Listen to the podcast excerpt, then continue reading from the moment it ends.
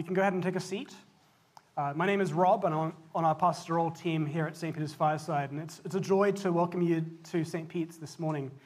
Um, apparently, there was a memo about wearing green, which I didn't read, but got, I guess. I don't know. Um, that's great. I'm in the in crowd. Uh, it feels kind of nice. But anyway, today we're going to talk about fire. Uh, there's nothing quite like being around a campfire, is there? Sitting down around a warm, roaring fire with friends and family, reminiscing and remembering about good times together while roasting marshmallows, and at the same time trying to stay out of the way of the smoke as it just kind of slowly creeps around to try and get you. For whatever reason, I've got some really vivid memories of being around firesides. Uh, and there's one experience in particular that I don't think I'll ever forget. Uh, I was in high school and I went on this foreign exchange program to, to France. And I got matched with this guy named Arnaud and, and stayed with Arnaud and his family. Now, now Arnaud was a, a Boy Scout. And his troop was having a camping trip, which was planned during the time that I was there, and he invited me to come. And when I was much younger, uh, living in England, uh, I'd been in Boy Scouts, and um, I'd gone on a, a camping trip, and we had all gone to this big campground, and we had adult chaperones, and it was this big, wonderful, safe campground space where we couldn't really hurt each other or hurt ourselves too much, or we couldn't get into too much trouble.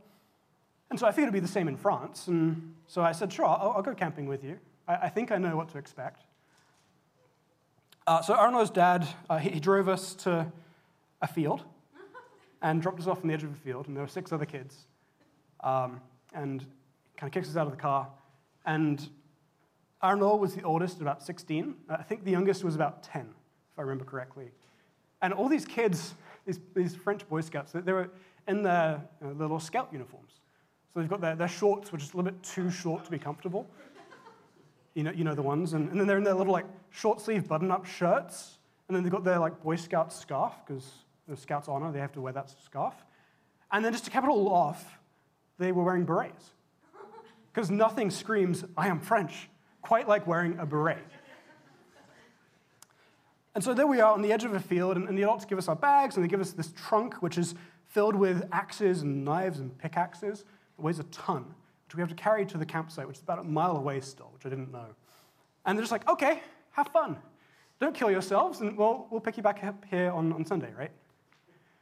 And as they drove away, I just couldn't help but wonder if I had just got myself into like the French version of Lord of the Flies.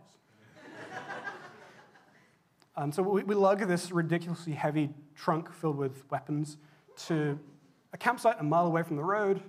It's like eight of us, I guess, total. And we set up our campsite, which means that we chop down a tree to build a bench, because that makes sense in the minds of French adolescents. Um, we, we set up the tent and, and we got a fire going. And I just remember that, that night it was so incredibly cold. And I, I was bundled up in, in two sweaters and my coat.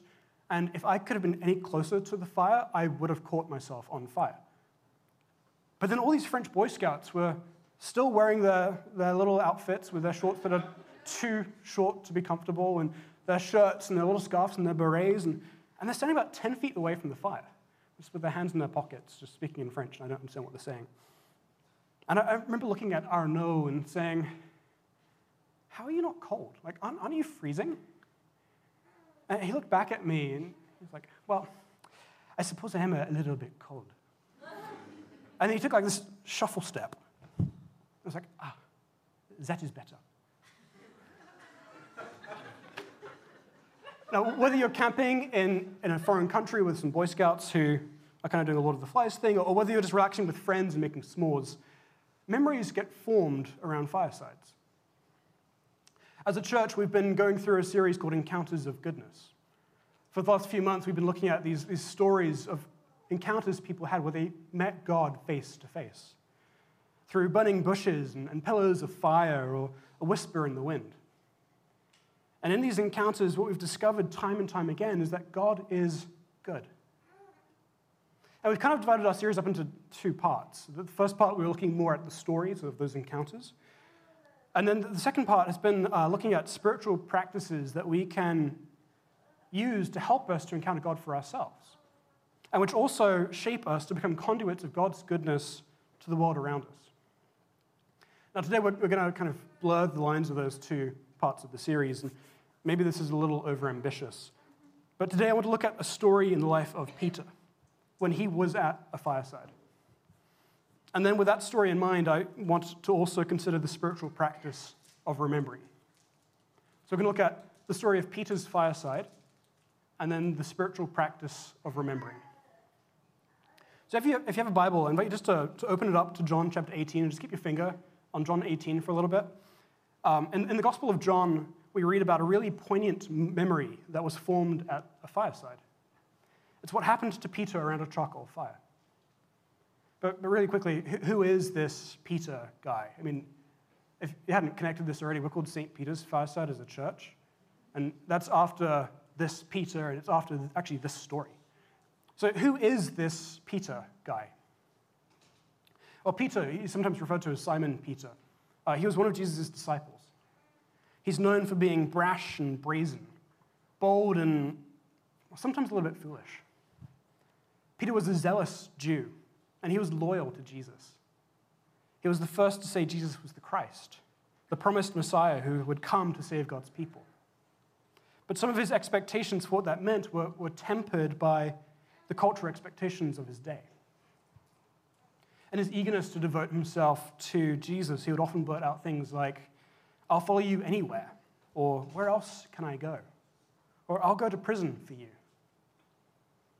And it can sometimes feel like he's saying these things to kind of prove his loyalty, as though he felt insecure for some reason. Um, but I think he was actually pretty genuine when he said these things, which I think actually makes his encounter at the fireside so much more weighty and memorable.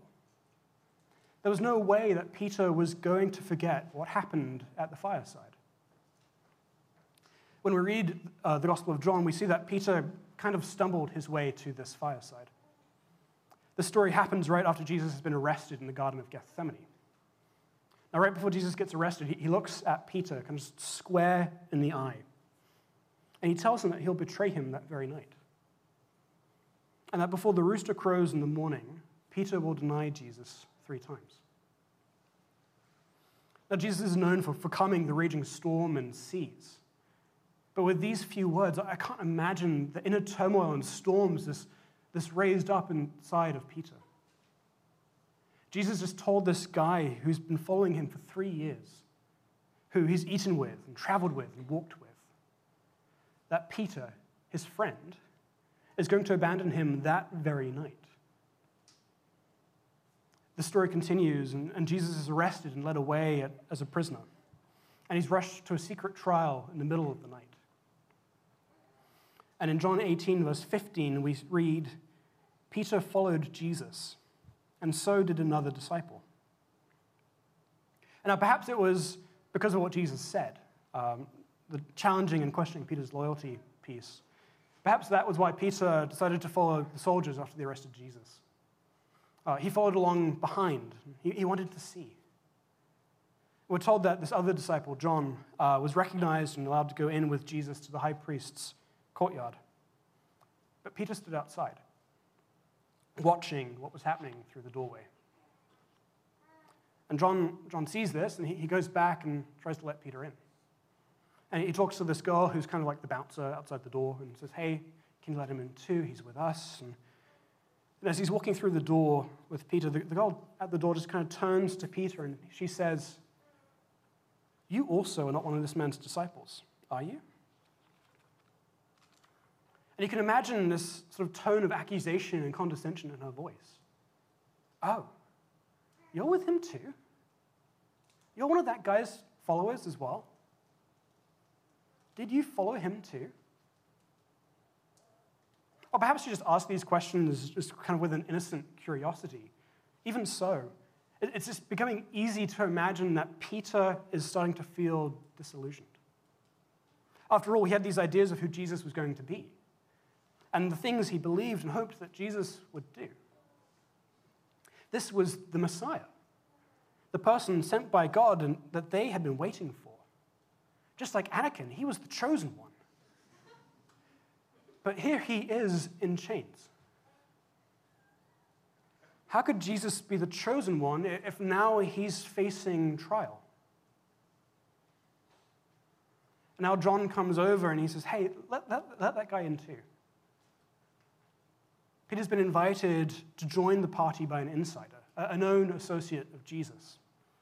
And now everyone's looking at Peter and wondering, oh, are you with him too? And feeling the weight of association, coupled with the confusion about how everything just got to this moment right here. And the disillusionment, realizing that Jesus wasn't exactly who he expected him to be. It's too much. And emphatically, Peter says, I am not. And rather than going with John to stand beside Jesus, Peter goes over to stand with the servants and soldiers in the corner and warms himself by their fire.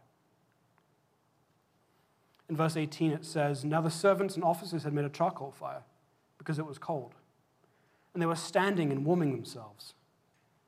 Peter also was with them, standing and warming himself. I can kind of imagine Peter just kind of standing like 10 feet away with his hands in his pockets, trying to stay warm, just kind of lost in his thoughts. And then someone who's closer to the fire just looks over and says, Hey, aren't you cold?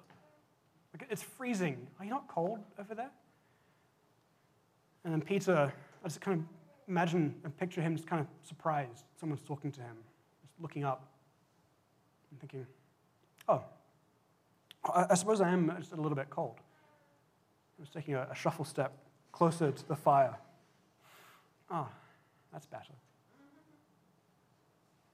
A few minutes later, though, it, it wasn't better.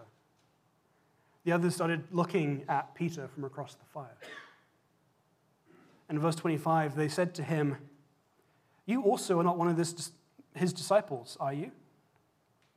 He denied it and said, I am not one of the servants of the high priest, a relative of the man whose ear Peter had cut off, asked, Did I not see you in the garden with him? Now, I need to just kind of rewind there. A relative of the man whose ear Peter had cut off. Um, so I kind of breezed past that in the backstory.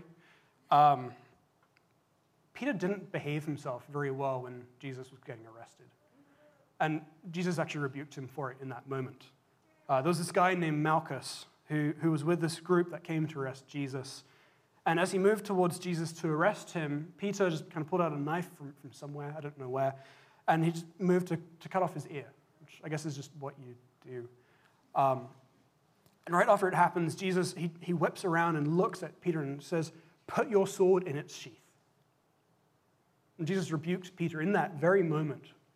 He rebuked him for rushing to his defense and for trying to prevent him from getting arrested.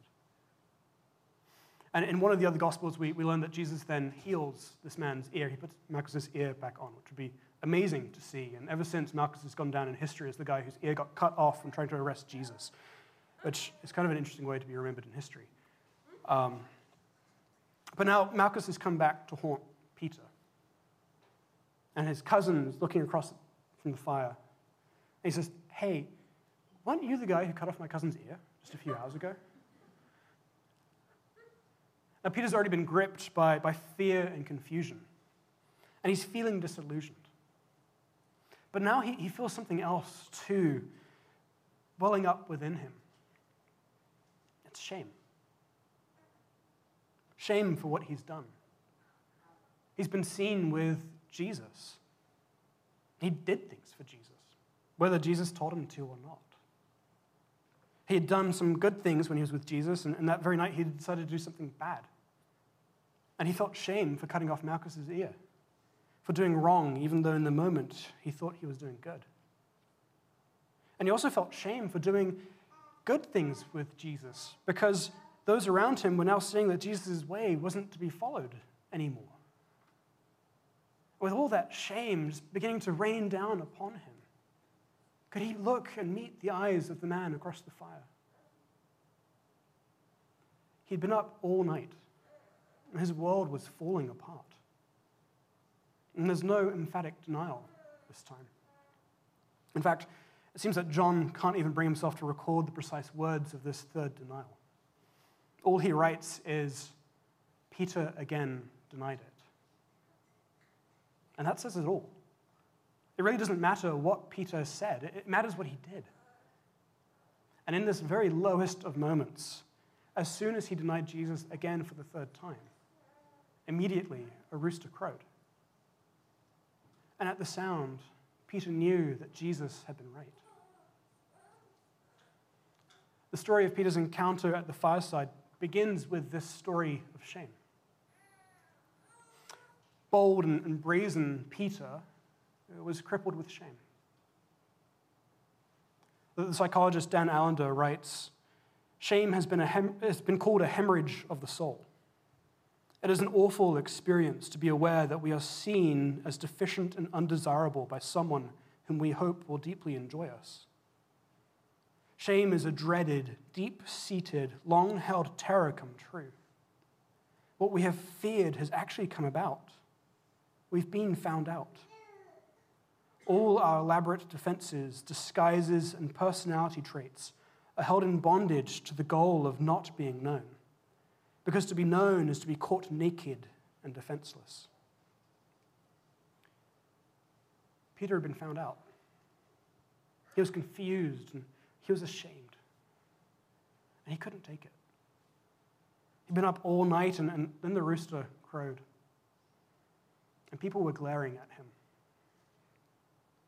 And in his shame, he hid. Memories get formed around firesides. And the memory of Peter's fireside is messy and painful. It begins with a story, an experience of deep shame. It's the experience of a hemorrhaging soul. And the thing is, if Jesus had never gone to the cross, that, that might have been where the story ended. But thankfully, for Peter's sake and for ours too, that's not where this story ends. In John's gospel, there's a word that's only ever used twice anthrakion in the Greek. And it, it means a fire, but it's a specific kind of fire. It's a fire made by a heap of embers, it's a charcoal fire. Peter's fireside is an anthrakion, it's a charcoal fire when Peter denied Jesus, it's the first time we come across a charcoal fire in John's gospel. But in the last chapter of John's gospel, there's another one. There's another charcoal fire. In chapter 21, we learn that Peter had gone out fishing with some of the other disciples. And, and before following Jesus around for three years, Peter had been a fisherman. That was his, his job, his profession. He was good at it. And after the fireside, he had just gone back to what he knew he used to be good at. And in chapter 21, verse 3, we read Peter said to the other disciples, I am going fishing. And they said to him, We will go with you, which is straightforward enough. So they went out and got into the boat, but that night they caught nothing. So much for knowing how to fish, right? These were experienced fishermen, and they used to be professionals. Yet after an entire night of fishing, they have caught nothing. And just as day was breaking, Jesus stood on the shore. Yet the disciples did not know that it was Jesus. So they see this guy is just kind of standing on the shore, and I guess they, they must have just figured that, um, well, one, I guess they mustn't have actually been that far out from the shore. Uh, later on, it says they're only like 100 yards away. Um, but maybe they just kind of figured this old guy was kind of walking along the shore, and either he was out for his morning stroll or he was looking to pick up some fresh fish for, for the day, and Anyway, so Jesus calls out to them and says, Children, do you have any fish? And they answered him, No. They didn't have any fish to sell him. They, these former professionals, they, they couldn't sell him any of their wares. And then Jesus calls out to them with some advice, which probably isn't the best thing to do in this moment. Like giving advice to the guys who are professionals, who are kind of burly and seasoned and and tired and have been out trying to fish all night and have been unsuccessful, I, I wouldn't suggest giving advice to them other than maybe like go take a nap. But Jesus calls out and gives them some advice, and he says, Cast the net on the right side of the boat, and you will find some.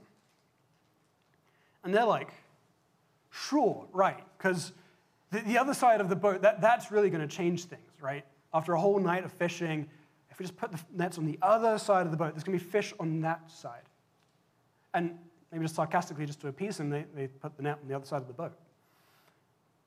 But then, to their surprise, uh, the net begins to fill up with fish. And then, before they know it, they've caught too many fish. And the net was so full that they couldn't haul the net into the boat. And these disciples are just kind of looking at each other, and looking at the net, and just disbelief. Their jaws just dropped. Like, wait, what? And as they're shaking their heads, one of them looks back at this guy on the shore. And I can just imagine him kind of cocking his head and squinting his eyes, just kind of scratching his head. And he, he looks at the other guys in the boat and he says, Huh. Guys, I, I think that's Jesus. I think that's the Lord. And, and Peter hears him say this, and, and he looks over too. And he begins to connect some dots in his head. And bold, brazen Peter, next thing he, you know, he's jumped out of the boat and he's swimming to shore to get to this guy on the shore. And I, I don't know why he had to jump out of the boat and swim to shore. Um, I mean, he could have just helped haul this, this net in, which was too full, and just rowed to shore with the others, because they still had to do that, right? But, but Peter swam. And he gets to shore, and in verse 9 we read, When they got out on the land, they saw a charcoal fire in place with fish laid out on it and bread. So Peter comes and he stands before Jesus. He's dripping wet, soaked from head to toe. And he looks and, and he sees that fire. And it's that word again, anthrakion. It's a charcoal fire. And he sees it. And the memories of the fireside come flooding back. And had it even been a week since he was at that other fireside scene? On that cold, sleepless night when he denied Jesus and the rooster crowed. Jesus had died on a cross, and he'd heard all about that. And, and then he'd heard Mary and some of the others saying that Jesus had come back to life. And then Peter had actually gone to this tomb and he'd seen that it was empty, so he knew for himself that the tomb was empty. And now here he was, cold, wet, standing around a fire. And it was a charcoal fire. And memories get made at firesides. And Jesus looked up at Peter and the others. And Jesus said to them, Come and have breakfast. How does Jesus respond to Peter's betrayal? How does Jesus respond to Peter's shame? He didn't accuse him. He didn't scorn him or berate him. He didn't rub Peter's face in it. No, Jesus cooked him breakfast. He made him a meal. He looked at him and said, I bet you're hungry. Here, come and have breakfast. And friends, this is Peter's real encounter at the fireside. This is the charcoal fire that Peter would remember the one that would overshadow the memory of the other. The time he came cold and dripping wet and sat down beside Jesus and took a plate of food and ate. Freshly cooked fish and bread. It's not quite what I picture myself for breakfast. I'm more of a cereal person myself, but it was kind of like the ancient version of eggs benedict and chicken and waffles. It's one of the most ordinary acts eating breakfast. It's one of the most ordinary things to eat breakfast, unless you or one of those intermittent fasters. But this would become the most spiritually important moment of Peter's life. This breakfast became the most spiritually important moment of Peter's life. Eating breakfast around a charcoal fire. And the food filled his belly. And as it did, he began to notice, though, that his heart was still broken and hurting. In verse 15, we read When they had finished breakfast, Jesus said to Simon Peter, Simon, son of John, do you love me more than these? And he said to him, Yes, Lord, you know that I love you. He said to him, Feed my lambs. He said to him a second time, Simon, son of John, do you love me? He said to him, Yes, Lord, you know that I love you. He said to him, Tend my sheep. he said to him a third time, Simon, son of John, do you love me? Peter was grieved because he had said to him a third time, Do you love me? And he said to him, Lord, you know everything. You know that I love you. Jesus said to him, Feed my sheep. Three times around a charcoal fire, Peter had said, I do not know you. But now, here at this charcoal fire, Jesus asks him three times, Do you love me? Do you love me?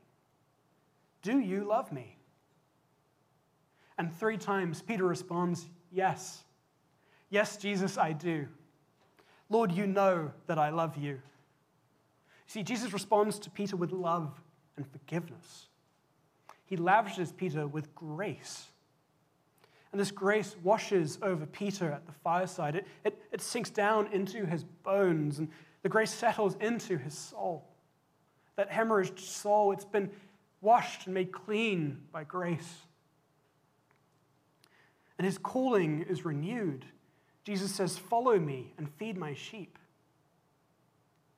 Friends, memories get formed around firesides. And for Peter, his fireside memory is no longer an experience of betrayal and shame.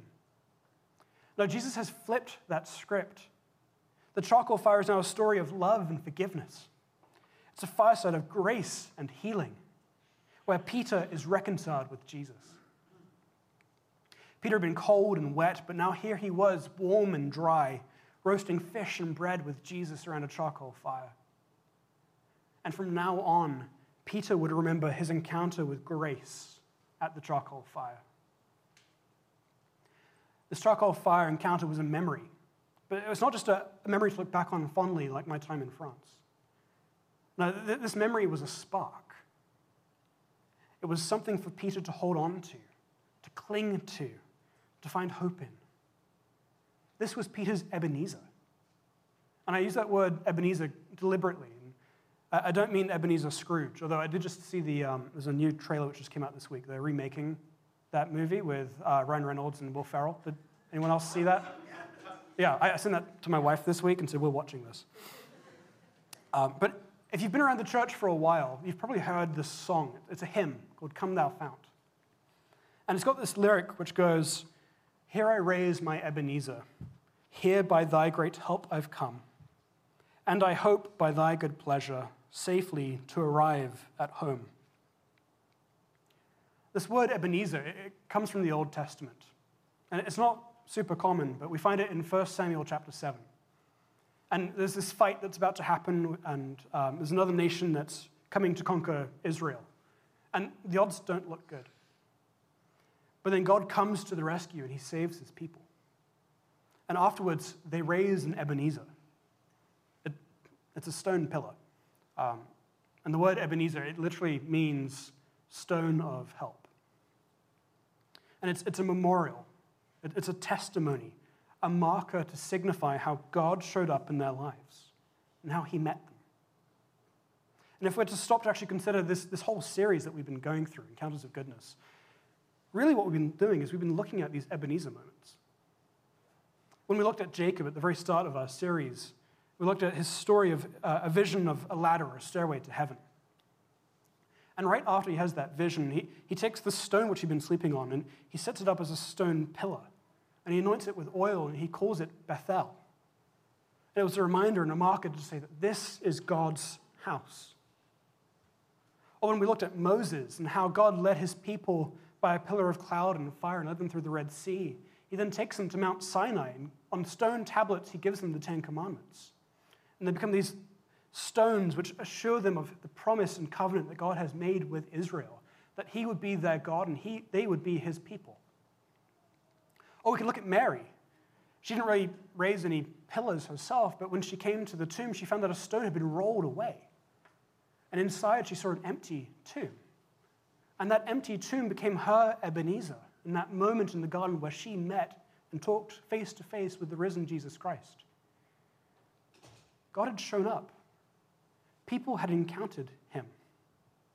They've encountered his goodness. and visions and pillars of fire and empty tombs, and now at charcoal fires. When we raise an Ebenezer, we make, we make remembering a spiritual practice. We make remembering a spiritual discipline. And what we're remembering is that God met us.